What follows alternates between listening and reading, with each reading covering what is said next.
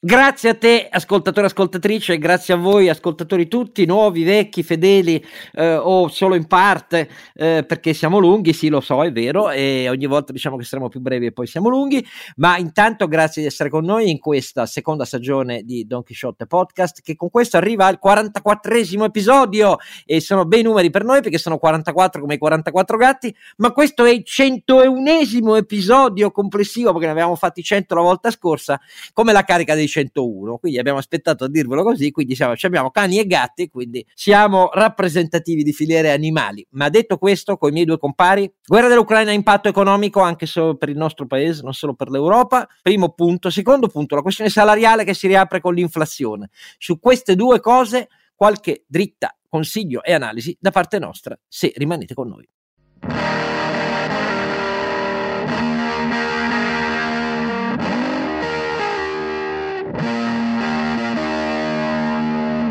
L'incerta voce canina gattesca di Don Chisciotte è sempre quella di Oscar Giannino, ma invece le voci molto più decise ed energiche dei suoi due compari luminosi, cominciando da Sancio Panza.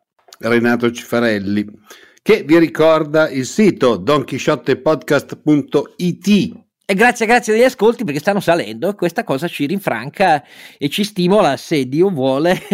Adesso mi impadronisco finalmente del uh, microfono da mettere sul telefonino per fare anche il giornaliero a tenere fede a una promessa che doveva cominciare già a gennaio, ma purtroppo il mio Covid l'ha ritardata. Detto tutto questo, oltre al nostro uh, grande Sancio, c'è il nostro grandissimo Ronzinante. Sì, caro Roberto Caramafè che segnala però che oggi è una puntata animalesca, caro Oscar, perché è, è la 44esima di questa serie e la 101esima da quando abbiamo cominciato questa avventura. Quindi un cavallo che parla di 44 gatti e 101 cani come minimo. Quindi siamo Stasera siamo una specie di arca di Noè, devo dire. E, Noi e, siamo e, la fattoria degli animali, ma non siamo i maiali che erano più normali degli altri. Quelli in Italia sono tanti altri, ma non noi. Questo è il punto. Noi non siamo, siamo anti-orwelliani come parabola da raccontare, perché crediamo con fiducia nell'ottimismo razionale dell'uomo che non si fa mettere i piedi in testa. Naturalmente, certe volte è un'illusione in Italia, ma noi continuiamo a credere in questo. Allora, Cominciamo da il signor Vladimir eh, che ha schierato una panoplia di roba da far tremare le vene ai polsi davvero, perché non è mai capitato durante la guerra fredda una cosa simile. Uh, spero, ma non manca in Italia chi pensa che sia una provocazione della NATO degli Stati Uniti, ho letto anche questo, eh, e no, li hanno schierati loro eh, questi 95 gruppi tattici eh, d'assalto a livello di battaglione, eh, sono schierati dal Mar Nero e dalla Crimea fino al eh, confine bielorusso eh, e hanno anche rafforzato di qualche cosa la presenza al confine con la Polonia. C'è di tutto, c'è una panoplia di eh, vettori e missili aeroportati o da terra che non hanno uguali come eh, caratteristiche eh, in niente di simile della Nato. Eh, ci sono missili ipersonici che non possono essere intercettati in alcun modo neanche dai sistemi eh, più avanzati come la Aegis americano eh, e quindi questa è la situazione, vedremo che capita, ma noi non possiamo fare previsioni di guerra, come è ovvio, eh, bensì iniziare a ragionare su quale sarebbe l'impatto economico ed energetico, eh, visto che noi siamo così tanto dipendenti. Caro Alberto. Sì, è il caso di cominciare a fare due conti, caro Oscar, perché Guerra o non guerra, eh, il rischio di un uh, congelamento o naturale o per via di sanzioni del, degli scambi commerciali, dei flussi di investimenti in generale, del, del rapporto economico che c'è fra Italia e Russia è concreto. Intanto però fissiamo qualche paletto che chi ci ascolta non è tenuto a sapere i dettagli. Interscambio commerciale a Russia Italia è molto asimmetrico, no? noi esportiamo 7-8 miliardi, poi ovviamente nel 2020 i dati sono scesi molto e in larga parte, la gente non lo sa, in larga parte stiamo parlando di chimica e farmaceutica, no? cioè un, un bel 12-15% è quella, poi c'è il solito abbigliamento e ovviamente la, l'altra parte diciamo del leone la fa la meccanica e quant'altro. Che cosa importiamo? Beh, fondamentalmente importiamo materie prime ed energia, il resto che importiamo dalla Russia è eh, poche decine di milioni di euro. Quindi che cosa succede? Che gli effetti sarebbero pesantemente asimmetrici per noi perché è probabile che un bel pezzo delle nostre esportazioni venga, eh, potrebbero venire bloccate, mentre le già pesantemente asimmetriche, ripeto, parliamo del doppio circa, no? noi 7-8 miliardi, loro più di 14 li mandano da noi, eh, per, nei tempi normali, ecco, togliamo il 2020 quando ovviamente il, tutto era eh, distorto da, eh, da, da, da, stress della logistica, 2021 non abbiamo ancora dati, però se, dovrebbero piano piano essere tornati in linea col 2019. Ecco, il problema è che noi siamo invece fortemente dipendenti, Oscar, eh, per cui potremmo, eh, eh, diciamo, avere questo paradosso, a sperare di, che non, non, cessino le importazioni di energia perché siamo altamente dipendenti, B ehm, eh, temere che invece vengano sospese per mille ragioni e a quel punto, vista la nostra estrema dipendenza, da, specialmente dalla, dalla, componente gas dalla Russia, eh, a questo punto veramente ci troveremmo con le chiappe al freddo, caro Oscar. Questo dobbiamo ringraziare le scellerate politiche di, eh, eh, di, di eh, critica e di impedimento allo sviluppo di una diversificazione delle fonti, delle fonti, di approvvigionamento, in particolare del gas naturale, portata avanti nei, negli anni dal Movimento 5 Stelle, supportato da molte altre forze, penso al, al PD di Emiliano, penso a, a pezzi, perché no, della Lega, eh, per, per, tutt'altra ragione se volete, no? ma, ma, ma, alla fine convergenti. Noi oggi ci troviamo a pagare in Europa, insieme alla Germania ovviamente, il prezzo più alto in assoluto tra i grandi paesi di una eh, crisi eh, eh, ucraina che comporti ovviamente non tanto una guerra lato NATO, non ci sarà, ma certamente sicurissimamente un, una, una, tensione commerciale di sanzioni. Eh, è pur vero che il nostro sistema finanziario è meno dipendente, meno legato alla Russia, almeno quello ufficiale, diciamo così, eh, mentre quello industriale avrebbe avuto questa doppia eh, doppio, doppio, impatto, cioè esporteremmo molto di meno e eh, avremmo comunque una crisi molto forte nel momento peggiore in assoluto per eh, le fonti energetiche, quello sul gas. E eh, non so stimare i, i, prezzi del gas in caso di crisi, ma insomma, potrebbero crescere ulteriormente, eh, sia in termini di prezzi che eh, riflettersi sul tema dei volumi. Insomma, eh, noi non possiamo stare a guardare la situazione ucraina con eh, occhio distaccato, perché se, se, è pur vero che non, eh, non, è così certo che ci sia un'escalation militare, gli impatti economici che potrebbero essere paralleli o indipendenti o largamente, come dire, eh, scorrelati da una, da una, eh, recrudescenza militare in, tecnicamente tale, potrebbero essere introdotti per, per mille ragioni, come, come eh, non so, come, come, forma di, eh, se volete, non di ritorsione, ma di pressione, eh, pressione diplomatica. Ecco, l'Italia, come sempre, è vaso di coccio eh, in questa situazione, pur non avendo di fatto un granché di leve per intervenire. Cioè, se penso al nostro ministro degli esteri che si confronta con un peso massimo come è Lavrov,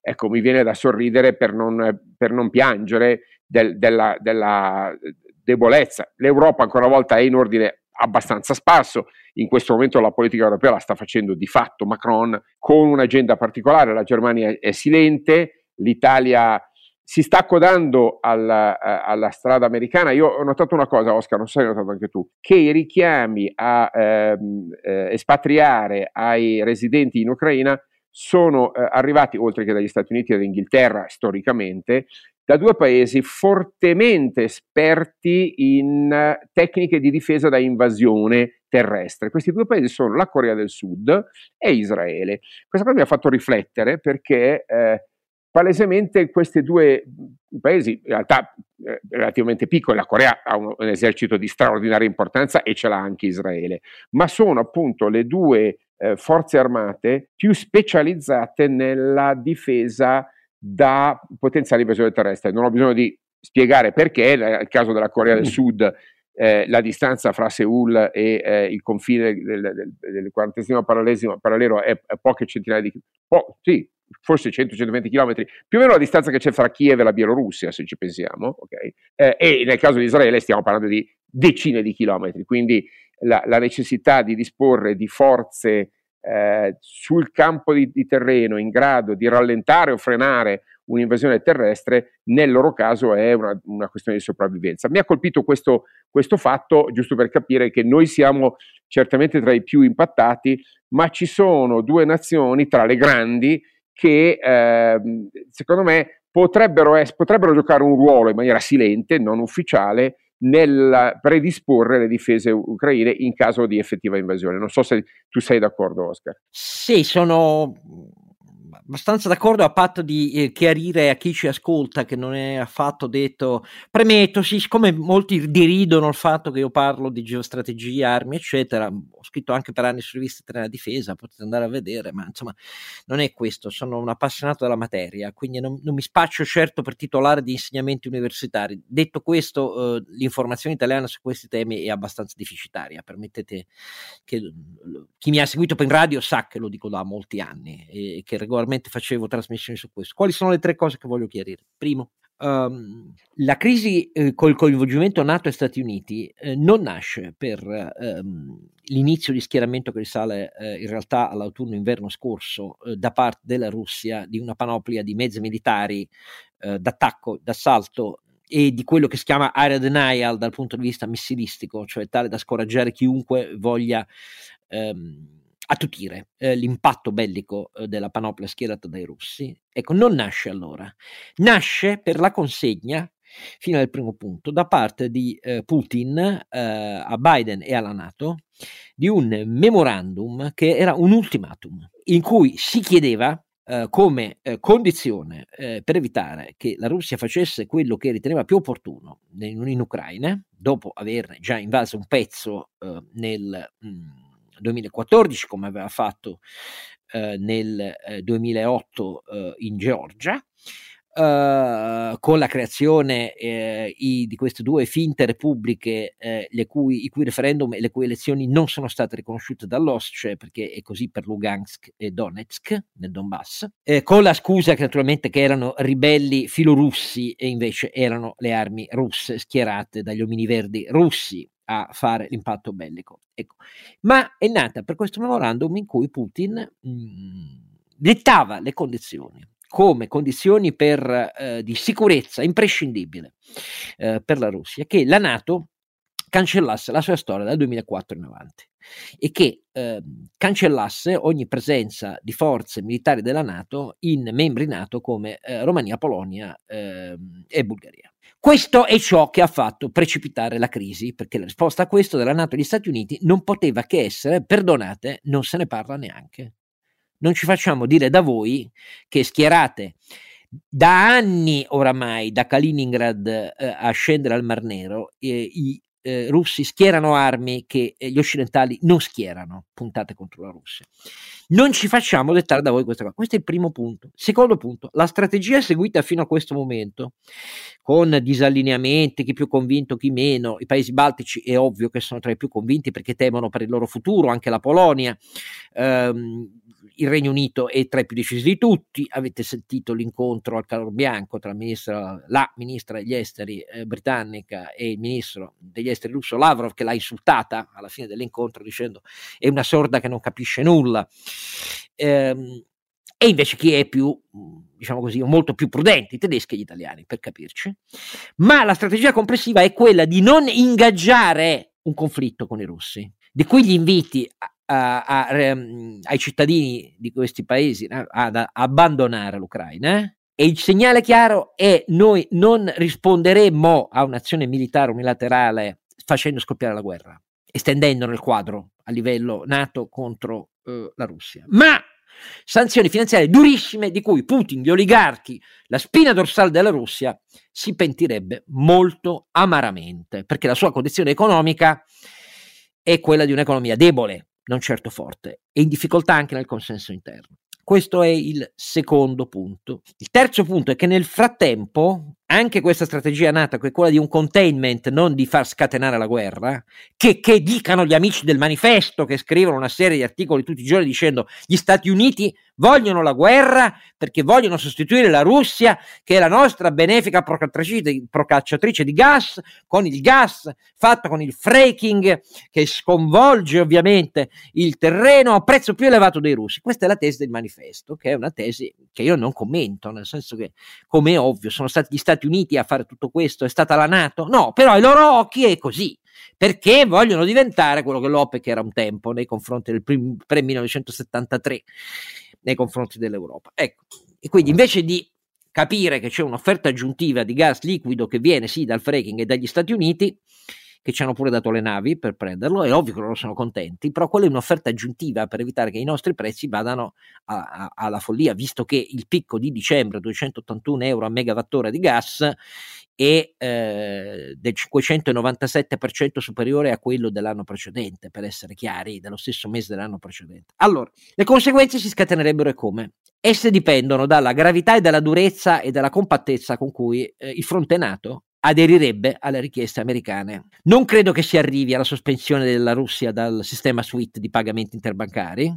perché se si arrivasse a questo è veramente la guerra atomica dal punto di vista finanziario, non lo devo spiegare a Carlo Alberto o Renato, ma insomma la Russia si troverebbe in una difficoltà immane perché non potrebbe fare praticamente in tutto il mondo avanzato alcuna operazione rubli-dollari, alcuna di alcun tipo, per essere chiari e quindi si troverebbe a poter rifornire, eh, so, malgrado i suoi quasi 700 miliardi di dollari di riserve, eh, però con quelli non andrebbe molto a lungo. Ecco, si, si troverebbe a, ad avere rapporti commerciali solo con i paesi diciamo così, che stanno dalla sua parte, ma non sarebbe certo un equilibrio eh, perdurante eh, in equilibrio eh, senza provocare squilibri nel medio e lungo termine, ma nel giro di pochi mesi, ecco, nell'economia interna russa.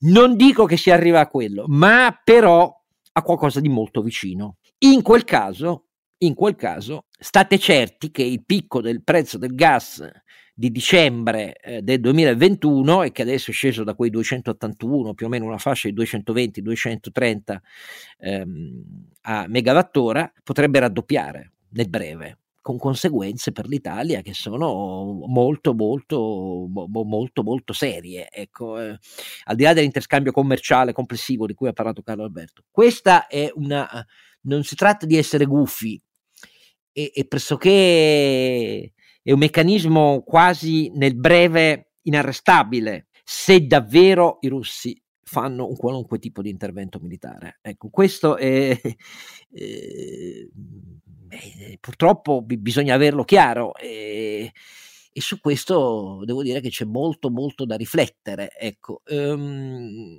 sentiamo cosa ne pensa Renato dopo brevissimo, un brevissimo, un brevissimo messaggio.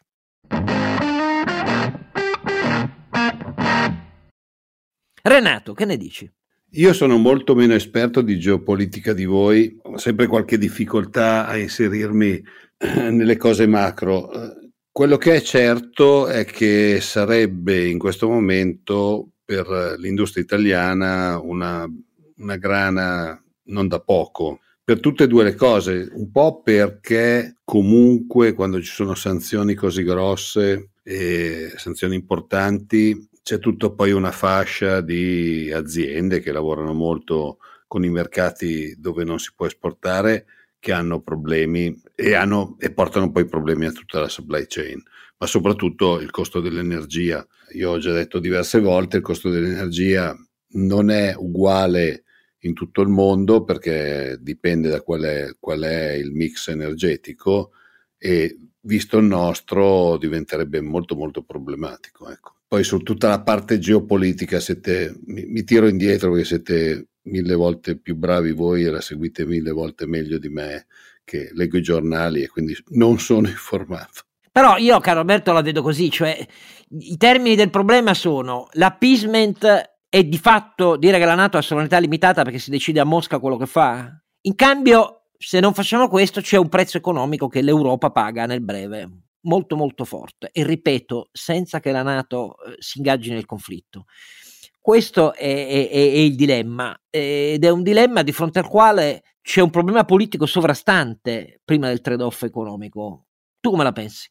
Che eh, una guerra con conseguenze economiche sarebbe asimmetrica, cioè la paga di più l'Europa di quanto la paghi l'America. Cioè l'America sta facendo politica geopolitica con eh, di fatto con i soldi dell'Europa, quindi è spiegabile l'atteggiamento più prudente di, eh, della Germania e dell'Italia e la volontà, il protagonismo, insomma, classico da potenza nucleare, se posso dire, della Francia. No? Però ecco, questa, questa, simmetria dobbiamo ricordarcela e se, se, se, se mai a qualcosa dovesse servire questa guerra e se mai dovesse arrivare, potrebbe essere veramente la volta buona che l'Europa intraprendere una strada di eh, costruzione di una difesa comune, perché è palese che questa, questa geometria di, ehm, di, di, di difesa ri, rispetto a una Russia così aggressiva non, non, potrebbe reggere, non potrebbe assolutamente reggere. Quindi eh, siamo di fronte in, a una situazione in cui l'Europa ha molto più da perdere dagli Stati Uniti,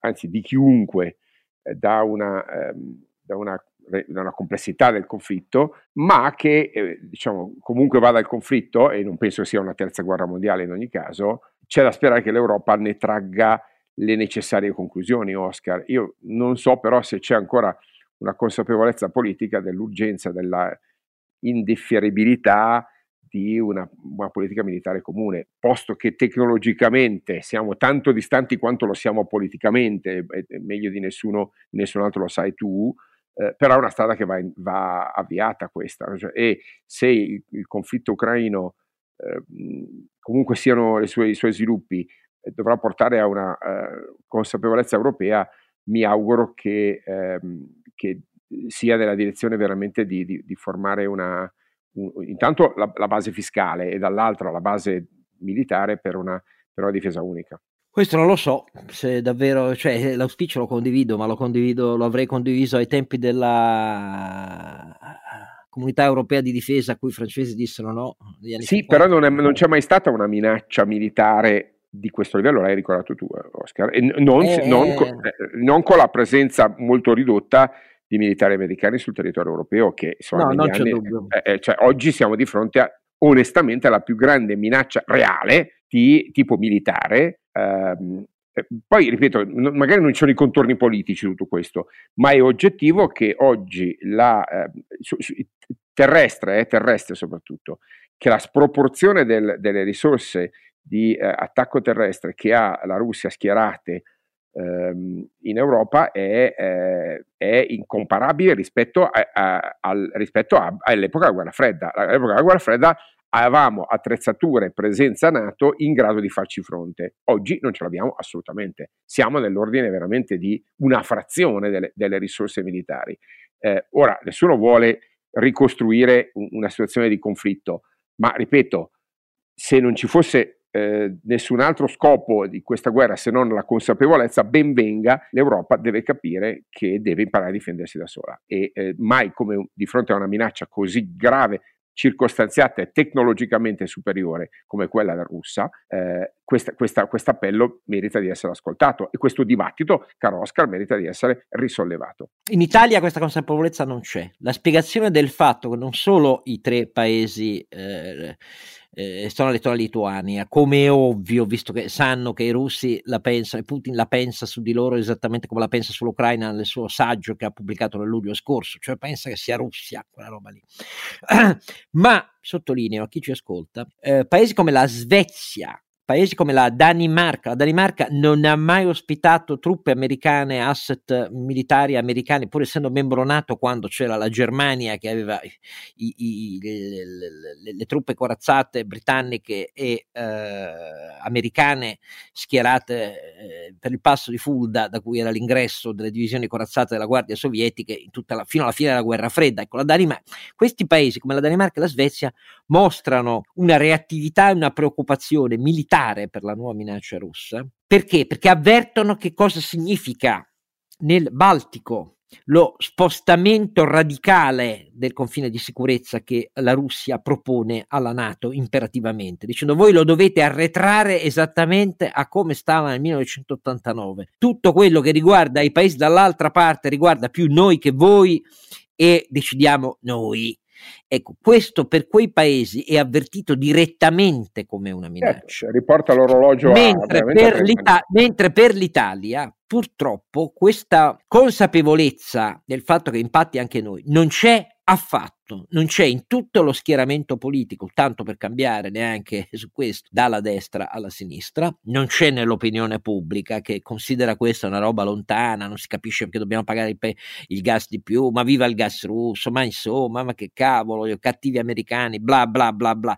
Quindi temo che da questo punto di vista anche lo, lo, la spinta verso una svolta strategica che rimedia l'errore degli anni 50 su una comunità europea di difesa fatta con mezzi, asset, piattaforme, eh, comandi unificati, sia lontanissima, perché la, la simmetria dei punti di vista resta purtroppo molto forte. È ciò che ha spinto Putin da anni e anni alla sua strategia. Ripeto, quando ha iniziato a schierare gli Skander a Kaliningrad sul Baltico, che arrivano f- fino a poter colpire le capitali di Polonia, eh, Germania e così via, nessuno ha fatto un plissé noi è vero, abbiamo partecipato negli ultimi anni al dispositivo congiunto NATO di rafforzamento del pattugliamento dello spazio aereo delle zone di interesse economico dei paesi baltici, c'è anche l'aeronautica militare italiana, si è anche rischierata per esercitazioni eh, in, in, Polonia e eh, in Bulgaria, però stiamo parlando di asset considerevolmente limitati, è una partecipazione che serve a tenere alta eh, la nostra capacità di interagire sempre in tempo reale con ehm, le aeronautiche, i sistemi di difesa e pronto allarme eh, dei paesi NATO, ma non è un coinvolgimento diretto gli Stati Uniti hanno rafforzato la loro presenza in queste settimane in Polonia, tanto che la Polonia ha detto ok, per il momento basta, perché anche lì poi governano dei nazionalisti, eh? non è che Pol- la, la, Polonia sia proprio così pronta. Però detto questo, questa consapevolezza secondo me, caro Alberto, manca, perché Putin ne ha approfittato e non è mai accaduto nulla. La sua è stata un'escalation graduale. Quando sono apparsi eh, i missili tali per cui non intercettabili per la velocità che hanno da 5 a 10 volte eh, la velocità del suono, cioè gli avant-garde ehm, che sono sulla testa di vettori strategici o il Kinzhal che invece è portato da un MiG-31, nessuno ha detto né A né ba. Ecco, e quindi sai, eh, Putin ha dalla sua una strategia di passo dopo passo che gli ha fatto toccare il ventre molle del, dell'Europa e il gas è stato uno strumento, la dipendenza dal gas di questa strategia. Il problema è che noi consideriamo questi problemi strategici come un gioco di militari e di guerrafondai, mentre invece sono la trama è l'ordito dello sviluppo della politica internazionale. Sullo, sullo, scacchiere europeo è sempre stata così dal secondo dopoguerra ed è un'illusione credere che non sia così anche oggi. Questa resta la mia opinione, ma insomma è l'opinione di un gatto e di un cane assolutamente sciolto. Allora, andiamo invece alla, alla seconda questione. La seconda questione è quella sollevata da Landini e non solo da Landini. Beh, visto che l'inflazione è, è oltre il 5%, i prezzi energetici spingono e così via, eh, eh, cari, care imprese, mettete mano ai contratti, bisogna pagare sui prossimi rinnovi contrattuali, abbandonare la strategia del patto della fabbrica eh, del eh, 2018, eh, abbandonare l'IPCA che spalma in più anni gli aumenti dell'inflazione, e compresi quelli dell'energia, e, e invece pagare subito. Che ne pensi, Renato? bella, bella domanda. Eh, il problema fondamentale è questo. Allora, gli stipendi italiani nell'ultimo periodo, ne abbiamo parlato diverse volte, eh, nell'ultimo periodo inteso come anni, cioè negli ultimi anni, eh, non sono cresciuti molto perché non è cresciuta la produttività. La non crescita degli stipendi diminuisce il potere di acquisto e infatti noi abbiamo da anni un mercato interno che è abbastanza asfittico. Eh, non aumentare gli stipendi significherebbe in un momento in cui alcune delle componenti molto forti eh, del costo per le famiglie, quindi ad esempio l'energia e eh, l'inflazione stanno aumentando, vuol dire abbassare il potere di acquisto delle persone, che non è mai una bella cosa anche per le aziende, cioè le, le persone si dimenticano che eh, le aziende hanno tutta la convenienza che le persone abbiano dei soldi da spendere poi alla fine perché vivono di mercato, almeno quelle che vivono di mercato, e devono vivere eh, degli acquisti. Eh, contemporaneamente però se ripartiamo con una uh, spirale inflazione, aumento dei costi dell'energia e aumento degli, degli, stipendi, per molte aziende potrebbe essere difficile rimanere sul mercato e quindi uh, è vero che teoricamente si hanno degli stipendi maggiori, ma si potrebbe avere una situazione in cui ci sono minori quantità di stipendi perché poi se le aziende non vanno bene o, o se falliscono non, non hanno altro, altro modo, cioè, sì, poi magari se è una grossa azienda diciamo c'è la cassa integrazione per, per 20 anni, come è già successo in alcuni casi, però diciamo che nella normalità eh, molte aziende potrebbero saltare. E quindi è un punto di equilibrio molto difficile da trovare. Mm, dobbiamo cercare di capire a questo punto, soprattutto le aziende, e per quanto riguarda la contrattualistica, quale sarà la curva dei costi energetici dei prossimi anni, tanto per non anticipare poi naturalmente, cosa che quella si metterebbe il turbo all'inflazione, non anticipare degli aumenti a fronte magari di costi che hanno una fiammata ma poi diminuiscono. Però lo considero un momento molto difficile per tutta la parte dei contratti mettiamola così. No, no, ma io su questo non, non, metto dubbio. Il problema è un ragion- tentare un ragionamento razionale. Molto difficile perché immediatamente è scoppiata la conflittualità e la conflittualità in Italia ha sempre una parola d'ordine, tutto e subito. Da una parte io sottolineo che le imprese, Confindustria, tanto per dirne una, ehm, il suo presidente ha dichiarato no, noi non vogliamo sconti sulla bolletta a, sulle spalle mese per mese del contribuente, perché questo non sana il problema. Quando la bolletta energetica del, dell'industria passa da 8 miliardi a 37 miliardi, come rischia dal 2021 al 2022, eh, con i prezzi attuali eh, possiamo mica essere in condizione di chiedere che il governo faccia eh, 28-29 miliardi di eh, deficit di debito in più solo per accontentare le imprese. Questa è la posizione di Confedustra che infatti propone meccanismi di offerte aggiuntive pluriennali da aumento dell'estrazione di gas e da energie rinnovabili dedicate all'impresa con contratti pluriennali fatti in pool d'acquisto e così si spalma l'aumento, ma si dà certezza per gli anni a venire per le forniture di energie all'industria manifattura che sono il traino della ripresa italiana. Se le imprese fanno questo sul costo energetico, dicono non vogliamo gli sconti in bolletta mese per mese a carico del contribuente, la risposta è invece no, ma paghino subito ai dipendenti il sovraccosto energetico? E perché gli anni alle nostre spalle di inflazione a doppia cifra, di spirale salari-inflazione, non dovrebbe averci dato la lezione invece che bisogna farlo come per spalmare i sovraccosti energetici per le imprese, a carico delle imprese, anche per ciò per cui l'IPCA, che è un indice europeo è stato introdotto nei contratti che servono appunto a spalmare in termini pluriennali gli aumenti di inflazione, compresi i costi dell'energia, compresi i costi dell'energia. Adesso su questo si sono pronunciati, oltre a Draghi al ministro Franco, anche il governatore Visco. Voglio sentire Carlo Alberto. Io voglio segnalare a chi ha ascoltato o letto, quantomeno l'intervento del governatore Visco all'Assiom Forex, eh, il significato recondito e, o forse neanche troppo della sua affermazione più clamorosa, cioè lui ha detto l'inflazione è una tassa. Ora, fatemi precisare per chi magari non è addentro a queste cose. Normalmente, cioè, in, in, un contesto normale, per esempio in cui l'inflazione è alta ma sono alti anche i tassi, okay, eh, l'inflazione è semmai un trasferimento di eh, valore eh, dal creditore al debitore, okay? perché il debitore alla fine paga il suo debito in termini reali molto meno di quando eh, lo, lo, ha, eh, ehm, lo, ha, avviato. Perché Visco dice che l'inflazione è una tassa? E ha ragione.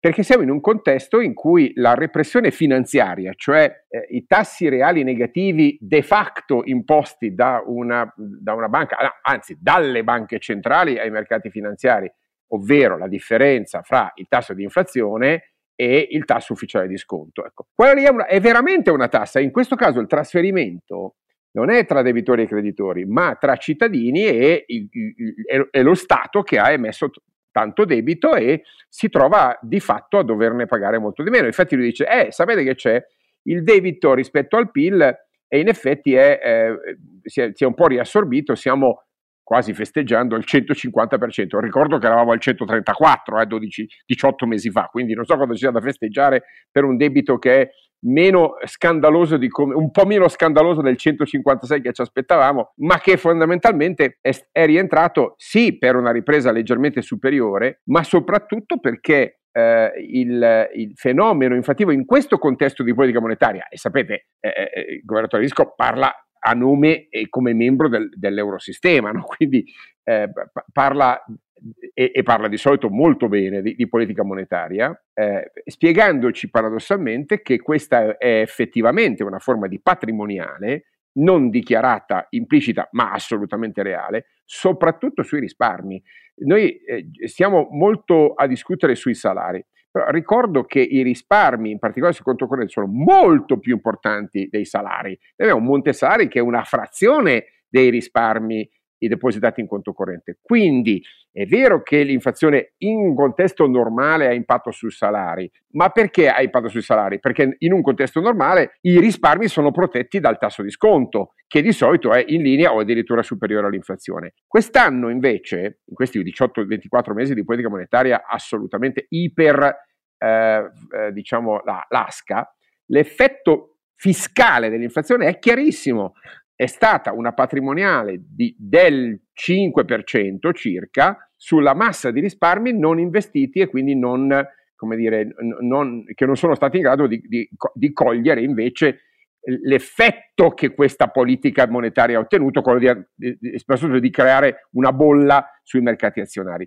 Ecco, questo voglio ricordarlo perché il dibattito sui salari, legittimo anche se distorto, come hai detto giustamente tu Oscar, oggi ha un, un, impatto macroeconomico che, ripeto, è una frazione, anche perché a lavorare in Italia, come sapete, siamo in tutto il 37% della popolazione. Lo ha ricordato giusto Carlo Bonomi nella sua intervista quella della sera. Il 37% degli italiani lavora, gli altri no, per una ragione o per l'altra, eh, perché sono troppo giovani o sono troppo anziani o semplicemente non trovano o non vogliono lavorare. Ma questi sono i numeri. Ehm, ecco, di fronte a questa cosa qua, il monte salari è una, eh, una piccola frazione al monte risparmi in liquidità. Quindi l'effetto dell'inflazione oggi dovremmo discuterlo, caro Oscar, molto di più rispetto a, a, a, all'erosione di valore che hanno avuto i risparmiatori di quello che invece hanno avuto i lavoratori, che pure giustamente hanno diritto di sapere se questa inflazione prosegue e quindi se si devono in qualche maniera preoccupare di un'erosione permanente oppure no.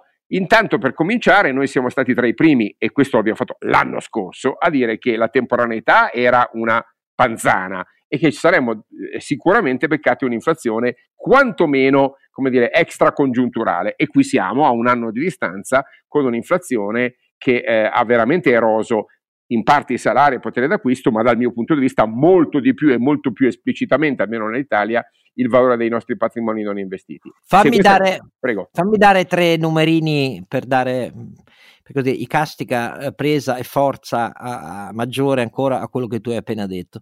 Primo numerino, nel 2020, per far capire qual è la massa su cui si esercita eh, l'effetto eh, di repressione finanziaria che hai appena ricordato. Nel 2021 noi abbiamo rispetto alle serie storiche italiane ehm, raggiunto praticamente un record, nel senso che il record ricchezza finanziaria eh, delle famiglie al netto delle passività, le passività non arrivano a fine 2021 a mille miliardi, eh, ma ecco, sottratti quelli, l'effetto di ricchezza finanziaria netta delle famiglie ha superato i 10 mila miliardi.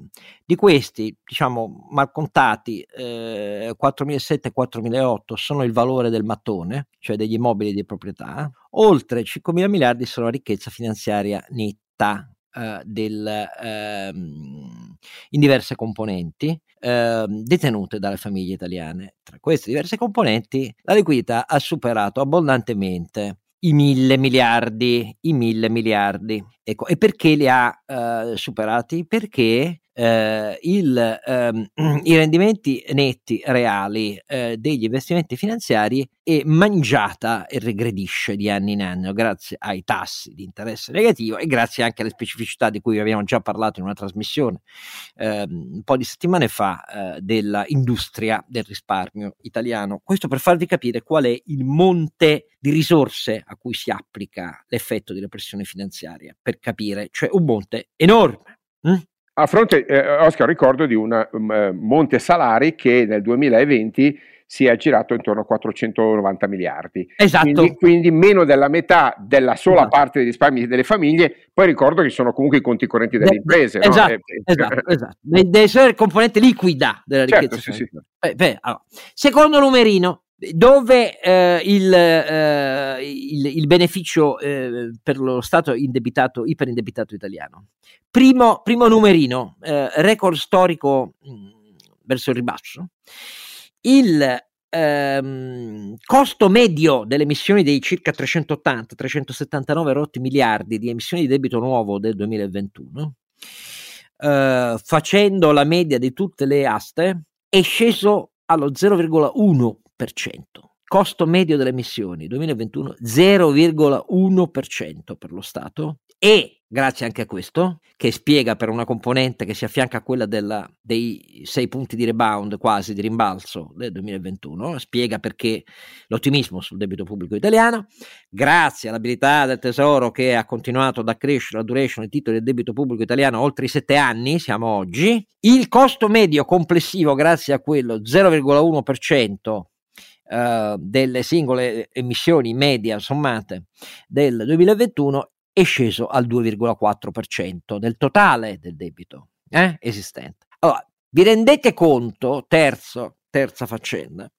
che siccome i tassi saliranno, queste sono le attese del mercato e sono più che fondate, viste le distorsioni crescenti e l'inflazione, distorsione crescente del passato, dei tassi negativi e del qui, e visto dall'altra parte l'inflazione, le attese del mercato sono queste, che cosa capiterà? Una simmetria temporale, perché per un paese iperindebitato come il nostro, avendo toccato un plafond di eh, eh, oneri di servizio del debito pubblico così bassi, malgrado l'immenso ammontare del suo debito pubblico, la politica sa di poter contare su anni, al di là delle fiammate dello spread, su anni prima che poi si traduca davvero in un ehm, aumento del costo medio del debito pubblico superiore alla crescita nominale perché questo poi è il punto, perché poi di lì inizia a peggiorare. Mentre invece l'aumento dei tassi alla parte dell'economia reale arriverà subito. Eh già, perché le imprese non hanno sette anni di maturity eh. media, caro Oscar, si indebitano a breve e, comunque devono indebitarsi adesso. Quindi esatto. l'effetto cos'è detto? L'enorme trasferimento di risorse dal, pubblico, dal privato al pubblico, cioè lo Stato ci guadagna e le imprese ci perdono, così come ci perdono le famiglie che hanno certo. risparmiato. Certo. in questo senso, correttamente, Visco ha parlato di una tassa, solo che la gente non ha mica capito, eh, non ha mica capito. Pensa che la tassa sia un concetto generale. No, no, è proprio una patrimoniale, Oscar, è proprio una delle, delle più gravi e pesanti patrimoniali che vale decine di miliardi messe inconsapevolmente sulle spalle di cittadini e imprese. Quella già dell'inflazione già fatta e quella dei tassi quella, sarà quella che arriva, quella dopo, una patrimoniale sugli investimenti e sulla crescita. Questo è l'effetto dell'inflazione, signori, che non è un accidente è. finanziario, è una strategia, una strategia. Allora, non dimentichiamoci poi che eh, nasce e arriva in un momento in cui le aziende dovranno investire un sacco di soldi per la transizione energetica. Ah, beh, ma non solo per quello, ma infatti.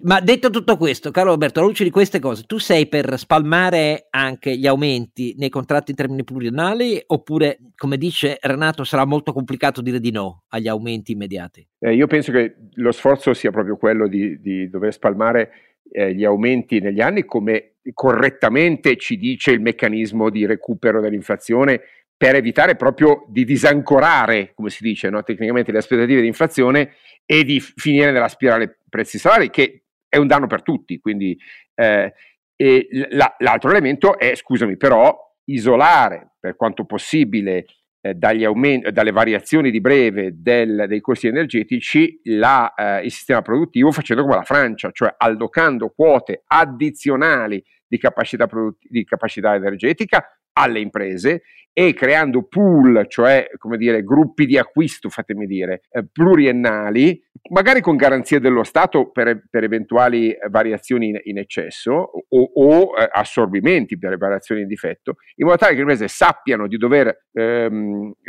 spendere una certa cifra, la allocchino nella loro, nella loro struttura di costi invece di essere sballottate si esatto. impegnino esatto. quindi a progetti di lungo termine e queste due cose, quindi una spalmatura lato stipendi e un allungamento e un accorpamento della domanda energetica, queste due cose sono gli interventi strutturali, la risposta corretta che mi sarei aspettato da governo e dai partiti. E invece, caro Oscar, di questo sì, ne parliamo in, in tre ecco, in questo paese. Ne parliamo in tre, vedremo perché finirà per il governo, ormai è invitato dai sindacati, dovrà decidere lui, loro vogliono che sia il governo perché sanno le imprese come la pensano, eh, vedremo come andrà a finire. Credo che una parte più, molto rilevante della tua comunità accademica non la pensi come noi, ma pensa che si debba pagare subito, perché quello che conta poi sono i riferimenti alle aree culturali e politiche di, a cui ciascuno, come è legittimo, fa riferimento e quindi alla fine... Beh, sai, non dimentichiamoci che in Italia l'impresa cattiva e piena di soldi, non vuol pagare il povero dipendente che non riesce ad arrivare a fine mese. Ma voi siete degli avidi sfruttatori. Lo, story, lo storytelling eh, in questo siete periodo. Siete degli avidi sfruttatori. Ancora in questo periodo è quello. Sì, sì, per carità, per carità può anche darsi.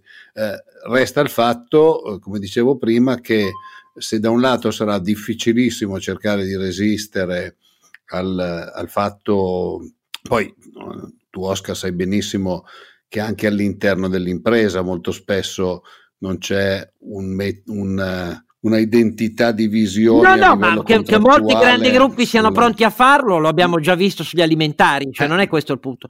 Ma il problema è che c'è un dato di fatto, quello che Landini respinge in toto è che le è diminuito il numero di contratti depositati di produttività delle imprese italiane nel 2021. Non mi sono molto stupito perché con, con il lockdown 2020 eh, e la, la, pandemia era più o meno ovvio. O uno. Due, ma quello che è certo che sta nei dati è che dove ci sono i contratti integrativi di produttività delle imprese, produttività vera, eh, cioè non solo il welfare aziendale, cioè che sono comunque sgravati fiscalmente ed equiparati a, a, a, all'aumento retributivo di produttività, ma a contrattare di produttività vera, la retribuzione è significativamente maggiore di quella contrattuale nazionale.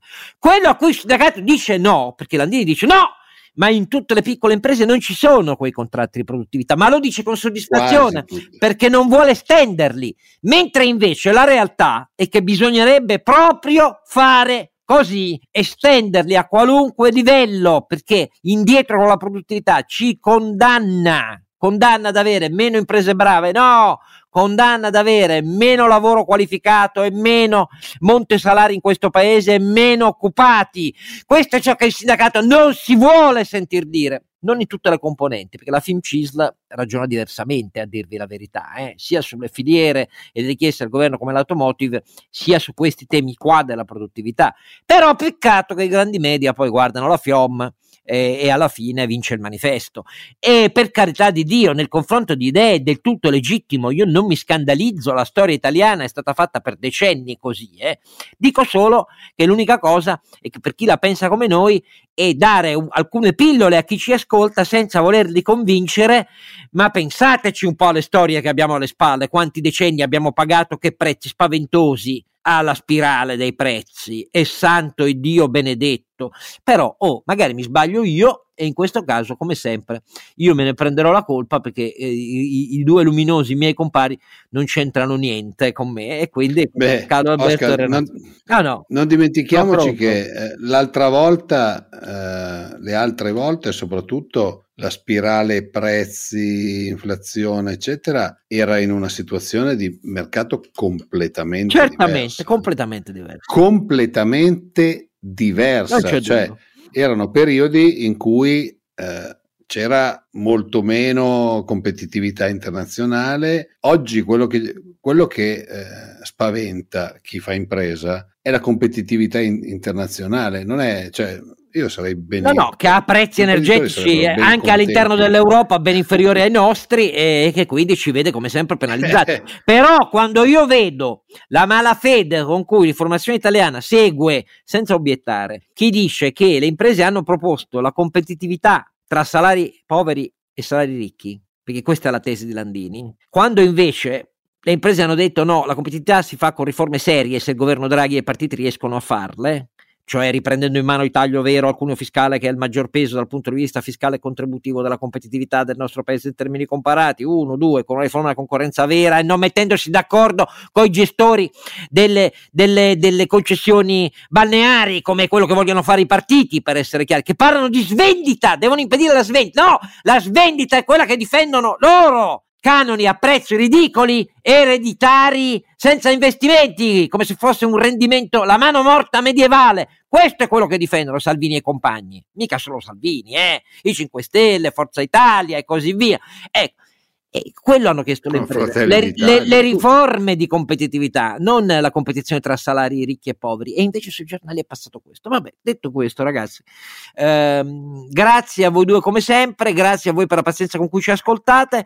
44esimo come i gatti episodio della seconda stagione, 101esimo in totale da che abbiamo cominciato l'anno scorso con eh, Don Quixote e fateci il 102esimo anche insieme con noi e 45esimo della seconda stagione. Questo è il mio auspicio. Grazie Renato grazie a Carlo Alberto, alla prossima!